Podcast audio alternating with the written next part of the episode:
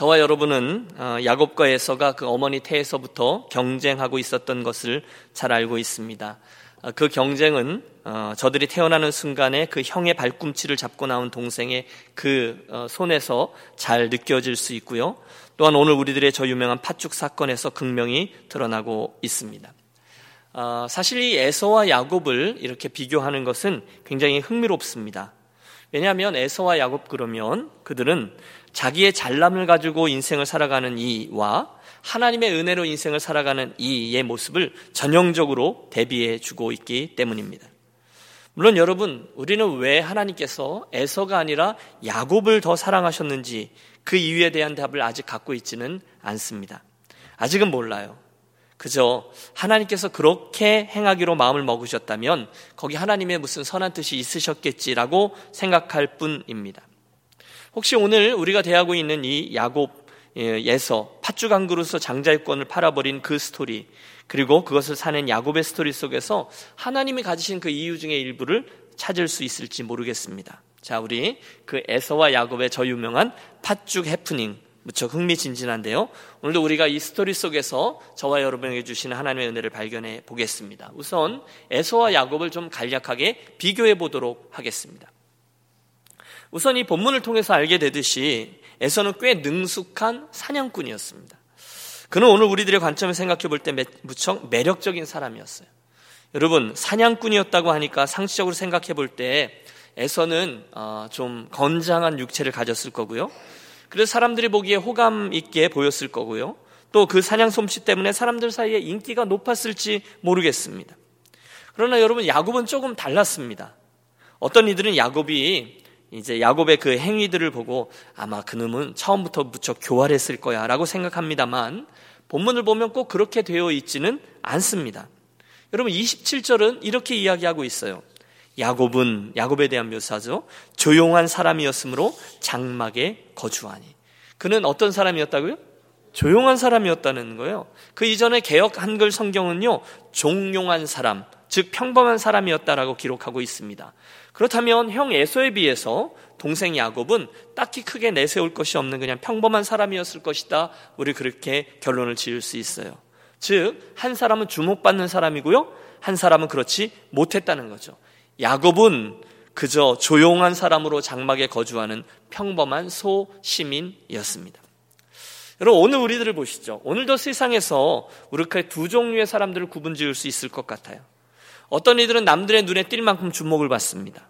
반대로 어떤 이들은 너무 평범해서 누구의 관심도 끌지 않은 채 조용히 살아갑니다. 그때 여러분 잘 한번 생각해 보시죠. 사실 어떤 이들이 다른 사람에 비해서 좀 특별한 능력을 가지고 살아간다는 것은 분명히 행운일 겁니다. 그것들은 세상을 살아가는데 분명한 혜택을 우리에게 가져다 줘요. 유리한 거죠. 이런 제 인물이 꽤 괜찮잖아요? 그러면 다른 이들보다 뛰어납니다. 여러분 혹시 좋을까봐 하신 말씀입니다. 누구에가 갖지 못한 어떤 좋은 점을 갖고 있는 이들은 세상을 살아가는데 다른 이들보다 좀 더 나은 삶을 살 수 있도록 우리를 도와줍니다. 그러나 중요한 것은요. 지금 그 사람이 가지고 있고 갖추고 있는 특별한 능력이나 조건들이 결론적으로 보면 하나님의 은혜를 받는 데는 별로 큰 영향을 미치지 못했다는 겁니다. 여러분 이걸 잘 들어보세요. 잘난 사람이냐 못난 사람이냐 그게 하나님의 은혜를 받아내느냐 받아내지 못하느냐를 결정짓지 않아요. 오히려 거꾸로죠.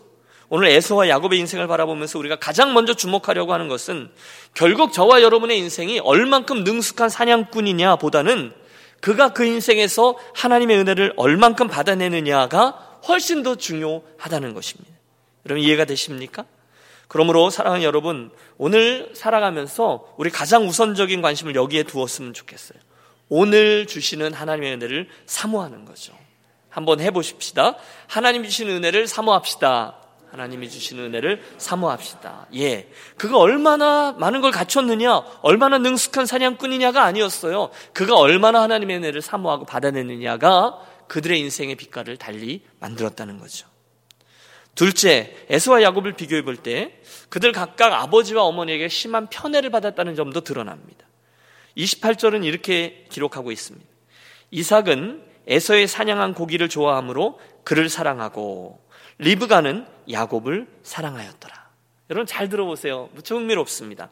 아버지가 굉장히 조용한 성품의 이삭이었어요. 그러므로 그 장자에서는 무척이나 믿음직한 아들이었을 겁니다. 본문에서 보듯이 그는 맏아들 에서가 사냥해서 잡아온 고기 요리를 굉장히 좋아했다고 돼 있어요. 여러분 그렇지 않겠어요? 훌륭하죠. 듬직하죠. 이해가 됩니다. 반면에 둘째 아들 야곱은 에서가 지닌 매력과 좀 거리가 있었죠. 그는 여전히 어머니 리브가 옆에 머무는 조용한 연약한 존재였습니다. 여러분 어떠세요? 막내들을 보면 어떤 느낌이 드세요? 좀 짠하지 않습니까? 네? 안 그래요? 네. 막내들은 그런 면이 있어요. 그래서였을까 어머니 리브가는 그 둘째를 훨씬 더 사랑했던 것 같습니다. 문제는 지금 이 에서와 야곱의 가정 이 슬픈 이야기가 바로 그 부모들의 편애에서부터 시작됐다는 거예요. 여러분 이건 상식 아닙니까? 저도 아이가 셋인데 셋이 다 다릅니다. 그런데 중요한 것은 부모는 그 다른 점들 모두를 각각 다른 방식으로 사랑하고 격려해 주어야 된다는 거죠. 교회 안에서도 보면 어떤 부모님들은 유독 자기에게 없는 점을 가진 아이를 특히 사랑하거나 오늘 이삭이 그랬죠. 또는 반대로 자기를 닮은 자녀들만을 특히 사랑하거나 하는 경우들을 봅니다. 그러나 분명한 것은 그 와중에 그 자녀에 대해서 의식적이든 무의식적이든 그 일에 그 자녀들이 영향을 받던 거예요. 그리고 때로는 상처까지 받더라는 겁니다. 그러므로 여러분 편애는 안 되는 거죠. 슬프게도 야곱과에서는 이 부모들의 편애, 부모들의 어떤 경쟁, 거기에 희생양이 되고 말았어요. 여러분 이야기를 잘 들어보세요. 29절부터 하나의 스토리가 쫙 이어지는데요. 여러분 정말 눈앞에 내가 TV를 켜놨다, 드라마다 생각하면서 29절부터 마지막 절까지 한번 다시 읽겠습니다. 29절입니다. 야곱이 죽을 쑤었더니 에서가 들에서 돌아와여 심히 피곤하여 야곱에게 이르되 내가 피곤하니 그 붉은 것을 내가 먹게 하라 한지라 그러므로 에서의 별명은 에돔이더라. 야곱이 이르되 형의 장자의 명분을 오늘 내게 팔라. 에서가 이르되 내가 죽게 되었으니 이 장자의 명분이 내게 무엇이 유익하리요? 야곱이 이르되 오늘 내게 맹세하라. 에서가 맹세하고 장자의 명분을 야곱에게 판지라. 야곱이 떡과 팥죽을 에서에게 주매 에서가 먹으며 마시고 일어나 갔으니 에서가 장자의 명분을 가볍게 여김이었더라. 여러분 하나의 장면을 보셨어요. 우리는 이 기록을 통해서 에서와 야곱 이야기의 세 번째 포인트를 주목합니다. 아니 비교합니다. 에서는요 장자의 명분을 경홀히 여겼어요. 하지만 야곱은 그걸 너무도 간절히 원했어요. 이게 다른 점이에요. 그리고 사실은 오늘 이 설교의 키포인트가 바로 여기에 있습니다. 사실 여러분 하나님이 사용하시는 인물들을 보면 그들 모두가 늘 하나님의 은혜를 정말로 갈망하고 소원했다는 것을 알게 됩니다. 여러분 야곱도 보세요. 사실 그는 어, 그날 저가 탐내던 형 에서의 장자권 그걸 굉장히 원했는데 여러분 객관적으로 한번 생각해 보십시오. 지금 객관적으로 볼 때 지금 그 가정의 장자권이라는 것이 그렇게 대단해 보이지는 않습니다.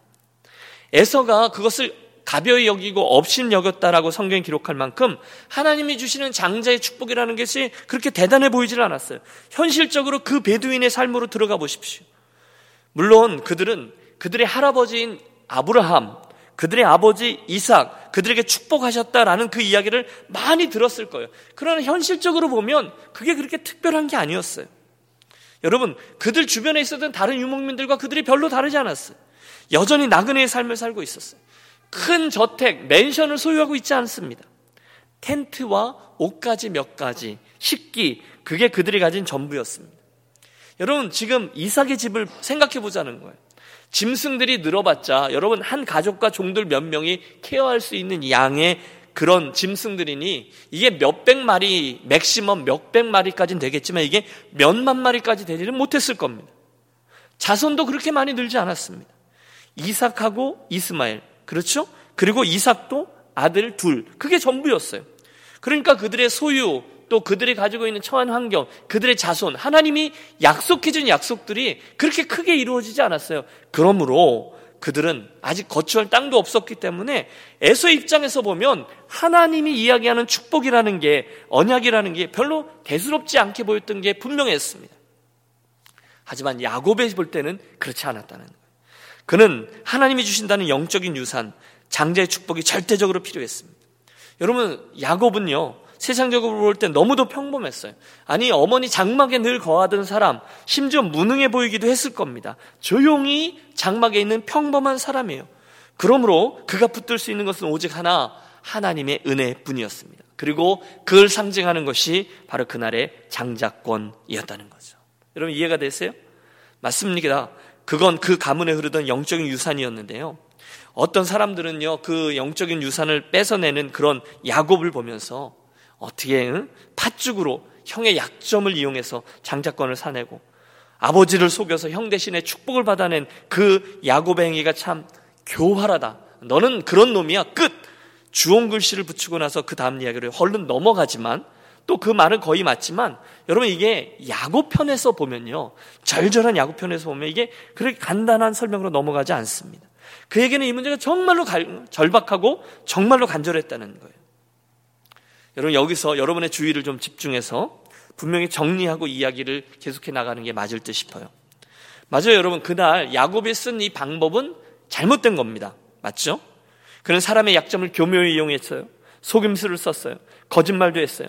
하지만 기억하고 싶은 것은 이 창세기 지금 이 야곱과 에서의 스토리가 오늘 저와 여러분에게 도덕적인 교훈을 가르쳐 주기 위해 쓰여진 것이 아니라는 점이에요. 여러분 제가 지금 드리는 말씀을 잘 들어보세요. 대신에 이 이야기는요, 이스라엘의 역사가 한참 진행된 이후에 그들에게 있었던 일, 즉, 그들 선조들에게 있었던 이 일을 그대로 서술해 놓은 것이거든요. 여러분, 우리가 창세기의 저자를 모세라고 봅니다. 그렇다면 나중에 모세가 이 일을 기록하는 거예요. 그리고 그 일을 쫙 쓴 다음에 그 전까지는 구전으로 전해 내려오던 조상들의 스토리를 다 적은 다음에 이 해프닝에 대한 결론을 이렇게 맺고 있는 거예요. 34절. 야곱이 떡과 팥죽을 에서에게 주매 에서가 먹으며 마시고 일어갔으니 에서가 장자의 명분을 가벼이 여김이었더라. 에서가 장자의 명분을 어떻게 여겨요? 가볍게 여겼다는 거예요. 그런데 그게 지금 이게 모세가 썼다면 그게 지금 이 사건을 바라보고 있는 하나님의 시선이요 평가였다는 거예요. 써마우 그 일이 일어나 버렸어요. 그리고 성경은 그 일을 쭉 적은 다음에 제일 끝에 에서가 장자의 명분을 가볍게 여김이었더라라고 기록합니다. 저 뒤에 히브리서 기자는요, 이 행위를 보고 에서를 망령된 자라고 이야기합니다. 음행하는 자와 혹 한 그릇 식물을 위하여 장자의 명분을 판 에서와 같이 망령된 자가 있을까 두려워하라. 뭐가 더 귀한 건지를 알라는 거예요. 그게 이 일에 대한 하나님의 평가입니다. 야곱은 이 장자의 명분을 귀하게 여겼어요. 간절히 소원했어요. 그러나 에서는 이 장자의 명분을 어떻게 여겨요? 가볍게 여겼어요. 이 비교죠. 그렇다면 여러분 오늘 우리가 이 이야기에서 배워야 되는 것은 분명합니다. 하나님은 오늘 저와 여러분에게 야곱이 가졌던 그런 선한 욕심, 그런 영적인 유산에 대한 갈망함이 있기를 기대하신다는 것입니다. 여기서 아멘을 크게 하셨으면 좋겠어요. 다시 한번 하죠. 하나님은 2017년 1월 현재 저와 여러분에게 야곱에게 있었던 그 선한 욕심, 그런 영적인 유산에 대한 갈망이 있기를 기대하십니다. 야곱과 에서를 보면서 우리에게 말씀하는 거죠. 얼만큼 완벽하냐 그 얘기를 하는 게 아니에요. 그 은혜를 얼만큼 사모하느냐 그 이야기를 하고 계신 겁니다. 여러분 이 일이 창세기의 그 두 사람만의 이야기가 아니라는 것을 아십니까? 이는 그날 이후에 지금까지 세상에 너무도 많은 사람들을 포함해서 아니 오늘 저와 여러분에게까지 여전히 반복되고 있는 이야기예요. 오늘도 세상에는 하나님의 자녀가 된다는 게 얼마나 놀라운 것인지 알지 못하는 에서의 후예들이 굉장히 많습니다. 그들은 이 영적인 축복, 하나님의 자녀가 되고 구원을 얻는다라는 것을 없인 여겨요. 가볍게 여깁니다. 물론 이해는 되죠. 오늘 이 야곱과에서 이삭의 집이랑 똑같아요. 물론 육신의 눈으로 볼 때는 우리 예수 믿는 사람들의 삶이 그리 대단해 보이지가 않습니다. 그렇죠. 여러분, 그리스도인이라고 모두 다 큰 부자가 됩니까? 여러분, 대답을 해보세요. 큰 부자가 됩니까? 특별히 그리스도인이라고 다른 사람보다 절대로 병에 걸리지 않고 항상 건강합니까? 그렇지 않아요. 그리스도인이라고 해서 항상 이기거나 항상 지혜롭거나 항상 폼나고 그렇습니까? 아니요. 오히려 믿음으로 살려고 하는 사람들을 보면 좀 바보 같은 면이 있습니다. 그래서 그 사람들은 하나님의 자녀가 되는 저와 여러분을 보면 늘 업신여기고 왜 저러고 사냐? 오히려 자기의 힘으로 자기의 삶을 개척해내려고 더 애를 씁니다. 그때 저들이 누구냐? 에서라는 거예요. 반면에 사랑하는 여러분, 하나님의 백성으로 살아가는 이들의 모습은 어떻습니까? 그들은요, 하나님 나라의 가치를 살고 붙들고 살아가는 줄로 믿습니다. 예수 믿는 사람들은요, 하나님의 축복을 알기 때문에 중간에 어려운 환경에 살지만 심지어 어쩔 때는 그 사람들로부터 야, 믿는 게 뭐 그러냐? 비웃음의 대상이 되기도 하지만 그 상황 중에서도 우리는 압니다. 하나님의 백성됨, 하나님의 자녀됨, 천국을 영생을 우리에게 허락해 주신 이 놀라운 축복이 얼마나 대단한 것인지를 우리는 믿습니다. 그래서 우리는 그 믿음을 포기하지 않아요. 그들이 오늘의 야곱이라는 거예요. 여러분 제가 비교하는 게 보이시죠? 여러분은 오늘날 야곱입니까? 아니면 오늘날 에서입니까? 우리가 이 야곱 이야기를 진행하면서 계속 확인해야 되는 게 있어요. 그것은 우리가 이 야곱의 이야기를요, 도덕적인 관점에서 접근하면서, 야야, 아무리 뜻이 좋아도 방법이 잘못됐으면 그건 정말 아닌 거지. 이렇게 한 훈수를 두면서 야곱 이야기 전체를 정말 형편없는 사람 이야기로 가치 없는 것이냐 여기면 안 된다는 거예요. 여러분, 다시 한번 말씀드리죠. 우리가 앞으로 야곱을 여러 주 더 살필 건데요. 야곱은 저와 여러분에게 도덕적인 모범을 보여주기 위해서 하나님이 사용하신 모델이 아니었어요. 오히려 그에게는 너무도 인간적이고 치졸한 모습들이 계속 드러납니다. 여러분, 야곱 닮고 싶은 분 계세요? 야곱은 별로 매력이 없는 사람입니다. 그런데도 왜 야곱이냐는 거예요. 그런데도 왜 그를 보자는 거예요.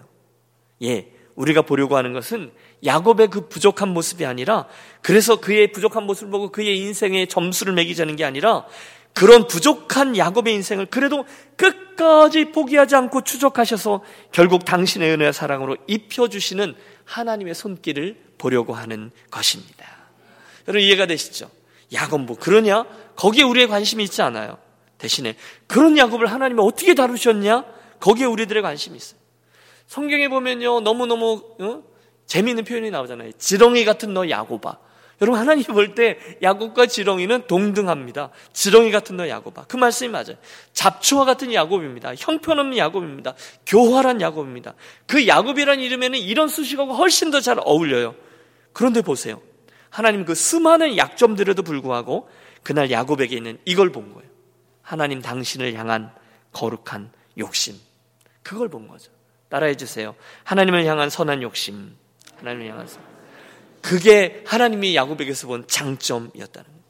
여러분 그에게는 치졸함이 있어요. 그에게는 이기심이 있어요. 경쟁심, 시기심, 도덕적인 결함, 수많은 단점들이 있어요. 그런데 그 단점들을 몇 번이나 커버하고도 남는 장점이 하나 있는데 그게 바로 하나님을 향한 열심이었다는 거예요. 하나님의 은혜가 아니면 안 됩니다. 지금 이 상황에는 하나님의 은혜를 주셔야 합니다. 그걸 보자는 거예요.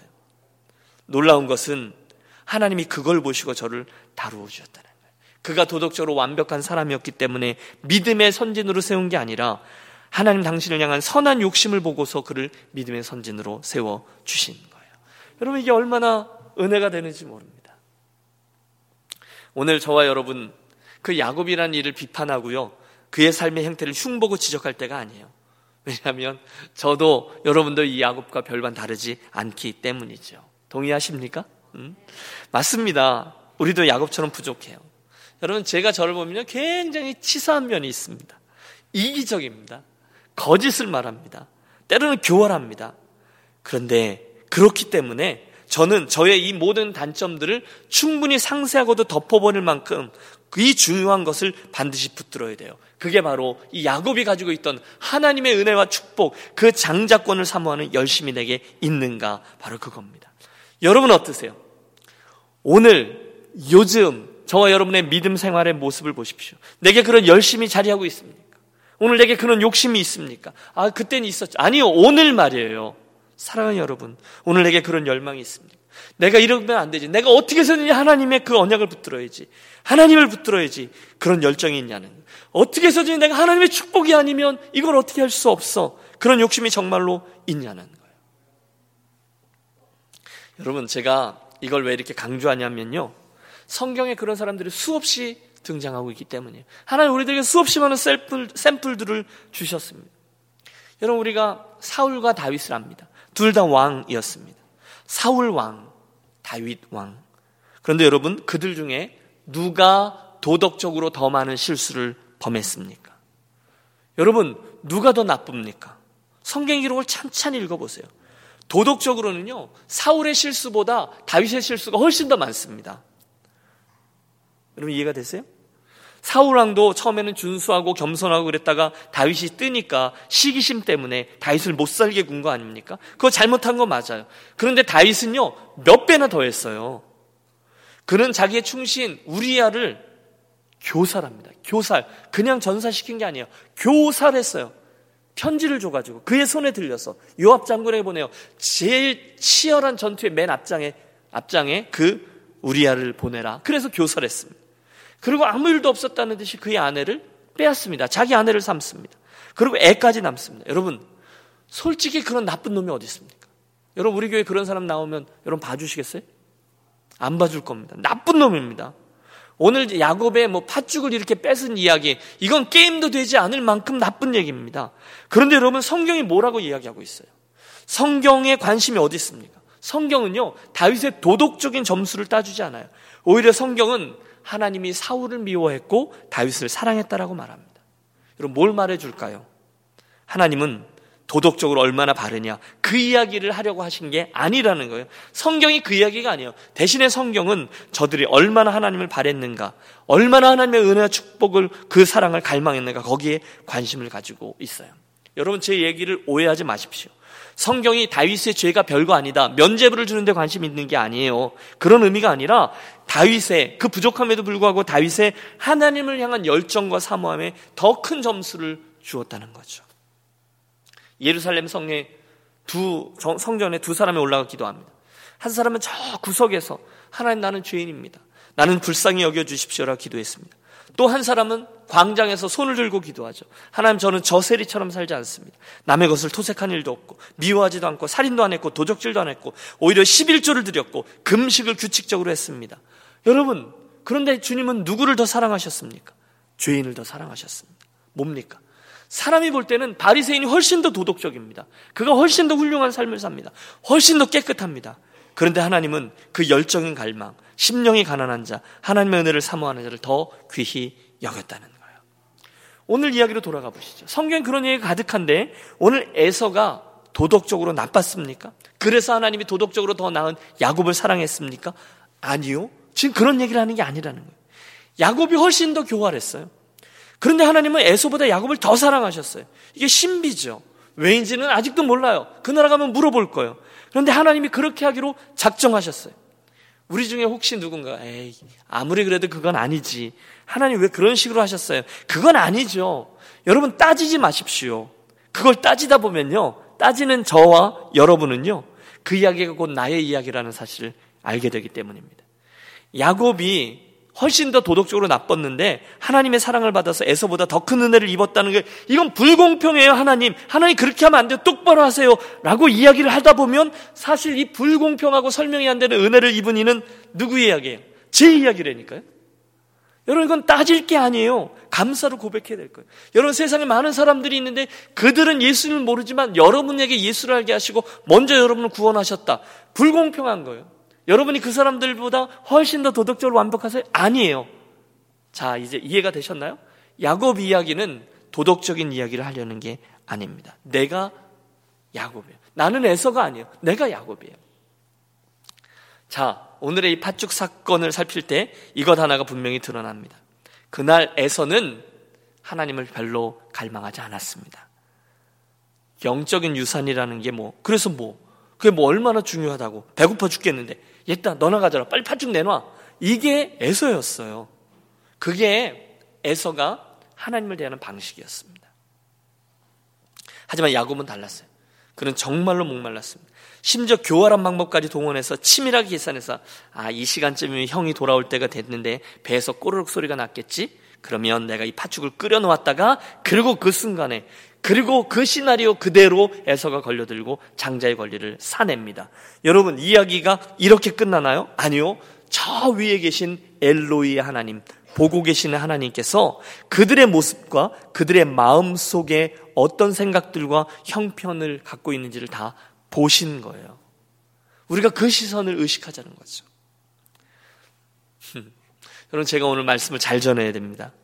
이 절대로 제가 극단적인 주장을 하는 게 아니에요. 여러분, 그러므로 야곱을 보세요. 마음대로 사십시오. 죄도 짓고 사람을 속여서 사기도 치고 그렇지만 하나님을 열심히 사모하며 사십시오. 마음대로 살아도 하나님만 바라고 은혜를 사모하면 야곱과 같이 축복받는 인생을 살 수 있습니다. 윤리, 도덕 그런 거 필요 없어요. 그분께만 잘 보이면 장땡이라니까요. 여러분 그런 말씀을 드린 게 절대로 아니에요. 야곱은요. 그날 그가 행했던 이 모든 행위들, 치졸함, 사람을 속이고 교묘하게 행했던 사기꾼 그 일의 대가를 일평생 톡톡히 치릅니다. 그의 삶으로 톡톡히 이 대가를 치러요. 먼 훗날 그가 애굽의 왕 바로 앞에서 고백하잖아요. 내 나이 130세나 험악한 세월을 보내었나이다. 아니요. 험악한 세월을 보내었나이다. 맞습니다, 여러분. 형과 아버지를 속였던 야곱은 그의 아들들에게 그대로 속습니다. 가장 사랑하던 아들, 라헬의 아들 요셉이 짐승에 찢겨 죽은 걸로 평생 알고 살았습니다. 찢겨진 채색옷, 피 묻은 채색옷, 그의 마음 한구석에 일평생 자리 잡았을 거예요. 가슴이 시커멓게 타들어갔을 거예요. 누가 속였어요? 아들들이요. 그 외동딸 디나도 비극적인 일을 당합니다. 그 집안의 평생 고통과 싸움이 그치지 않아요. 어디를 가든지 야곱은 좋게 헤어지는 법이 없어요. 맨날 도망만 쳐요. 근 20년을 마음 들 곳 없는 나그네로 살았습니다. 외삼촌과 사촌들에게 갖은 관세를 다 받습니다. 외삼촌에게 톡톡히 속임을 받습니다. 결국 그것도 도망쳐 나옵니다. 자업자득이죠. 야곱은 평생 그 죄값을 자기 인생으로 치루었어요. 그건 사실이에요. 하지만 오늘 우리들 이야기의 주제는 그게 아니죠. 하나님 오늘 분명히 에서의 선택과 야곱의 선택을 보셨다. 그게 요점입니다. 하나님 그날 야곱 안에 있는 하나님의 것, 하늘의 유산을 사모하는 마음이 얼마나 강하게 자리하고 있는지를 보신 겁니다. 그리고 하나님은 당신의 이해할 수 없는 섭리, 그 신비한 섭리를 위해 그의 장점을 사용하셨다는 거죠. 그러므로 여러분 오늘 이 에서와 야곱의 팥죽 한 그릇이라는 이 설교는 이렇게 적용하시면 좋겠어요. 오늘 내게 야곱의 그런 장점이 있는가를 묵상하는 거예요. 그리고 결단하는 겁니다. 그날 하나님은 아직 야곱 인생의 결론을 내리지 않으셨다. 오히려 하나님은 그의 장점을 보시고 지렁이 같은 야곱을 추적하셔서 결국 야곱을 이스라엘이 되게 하셨다. 이걸 인지하자는 거죠. 그리고 그걸 내 삶에 적용하는 겁니다. 자, 이 설교를 어, 적용하면서 결론을 맺어보겠습니다. 여러분, 오늘 저와 여러분이 그날의 야곱이라는 점을 기억하십시오. 그리고 하나님이 그날의 야곱을 대하셨던 것과 똑같이 나를 대하고 계심을 생각해 보십시오. 나는 여전히 부족해요. 나는 여전히 이기심이 있어요. 그렇죠? 나는 도덕적으로 완벽하지 않아요. 나는 시기심이 많아요. 나는 실수도 있어요. 연약해요. 야곱의 것과 똑같아요. 그러나 나의 그 연약함에도 불구하고 하나님은 여전히 야곱인 나를 사랑하신다 하시지 않습니까? 할렐루야. 그리고 야곱에게 있는 그 장점을 보신 하나님이 저와 여러분에게 그걸 보기를 원하세요. 그러면 문제는 자명해지죠. 오늘 나는 그날의 야곱과 같이 그만큼 하나님을 사랑하고 그만큼 하나님을 사모하고 그만큼 하나님의 은혜를 바라고 그만큼 더 하나님을 구하고 있는가? 여러분 이 밤 이 질문에 대답하며 씨름하며 기도의 시간을 채우도록 하겠습니다. 여러분 오늘도 믿음의 길을 가면서 정말 잘 변하지 않는 나의 부족함과 나약함을 우리 잘 압니다. 그러나 그것 때문에 낙심하지 마십시오. 하나님의 은혜를 받는 건요, 그것 때문에 받고 못 받고가 결정되지 않아요. 대신에 뭐로 결정돼요? 그분의 은혜를 사모하고 갈망하는가. 바로 거기에 포인트가 있습니다. 똑같은 논리로 여러분 잘 변하지 아니하는 여러분의 남편이나 아내, 또 여러분 옆에 계신 그 다른 믿음의 형제들, 그들을 이렇게 저렇게 정죄하지 마십시오. 대신에 하나님은 지렁이 같은 야곱도 끝까지 추적하며 사랑으로 가신다는 사실을 믿고 찬양하고 소망 품겠습니다. 그날 하나님은 야곱이 단점 많다고 포기하지 않으시고 그를 변화시켰어요. 그렇다면 동일하신 하나님이 오늘의 부족한 저를 저와 여러분을 변화시켜 가실 것입니다. 예. 오늘의 설교는 이렇게 결론 맺습니다. 에서는 눈에 보이던 거 일시적인 것에 집착하고요. 어? 그렇죠? 여러분 에서 엄살 요즘 우리가 그 바이블 타임 할 때 이 에서와 야곱 이야기 쭉 보셨잖아요. 에서가요 얼마나 이 엄살이 심한지 모릅니다. 내가 좀 배고프다고 내가 죽는다고 이 장자의 명분이 뭐가 그렇게 유익하랴 쉽게 말을 내뱉잖아요. 그러다가 나중에 이삭이 축복했는데 그 축복이 동생이 갔더니 나도 축복하십시오. 나도 축복하소서 막 땡깡을 쓰며 엉엉 울잖아요. 그게 에서예요. 자기가 영원한 것을 영원하지 않는 것 때문에 팥죽 한 그릇에 휙 팔아버렸잖아요. 그런 분이 없으시길 바래요. 에서가 되지 말자는 거예요. 한순간에 배를 채우기 위해서 영원한 우산을, 유산을 가볍게 여기는 미련한 선택을 하지 말자는 거죠. 대신에 하나님이 기뻐하실 만한 것들을 내 wish list에 놓고 그것을 구하면서 살자는 거죠. 우리는 야곱이 여전히 완벽하진 않았지만 그를 추적하셔서 그를 아름답게 빚으신 그분께서 오늘 동일한 부족함 중에서도 그분을 사모하며 나가기 때문에 저와 여러분을 추, 적하셔서 멋들어진 한 분 한 분의 이스라엘로 변화시켜 주시기를 간절히 소원합니다. 그런 야곱들이 되기를 소원하며 우리 오늘도 기도하며 나아가겠습니다. 제가 기도하죠. 하나님 아버지, 저희들은 잘 모릅니다. 어째서 먼저 나온 에서보다 나중에 나온 야곱을 하나님이 더 사랑하셨는지 그 하나님의 놀라운 뜻을 잘 모르겠습니다. 그저 오늘 야곱과 에서의 팥죽 사건을 통해서 야곱이 하나님을 그토록 갈망하고 하나님의 축복을 그렇게도 사모했던 모습을 보고 또 반대로 에서가 하나님과 하나님의 영적인 유산을 그렇게 값싸게 취급했던 것을 보며 추측만 합니다. 하나님, 오늘 야곱과 에서 이야기가 계속해서 반복되는 이때에 우리 유년 가족들 한 분한 한 분이 에서처럼 눈앞의 것 때문에 영원한 것을 맞바꾸는 어리석은 자 되지 않게 하시고 오히려 저 야곱처럼 하나님을 정말로 갈망하고 하나님의 은혜, 하나님의 은사, 또 하나님의 축복을 그렇게도 갈망하며 은혜를 구하는 자로 살아가게 하여 주시옵소서. 존귀하신 주 예수 그리스도 이름으로 기도하옵나이다. 아멘. 어, 제가 부르고 싶었던 찬양이 하나 있었는데 좀 바꿔서 아까 준비하면서 불렀던 찬양 중에 죽게 가까이 우리 한번 찬양하고 함께 기도하겠습니다.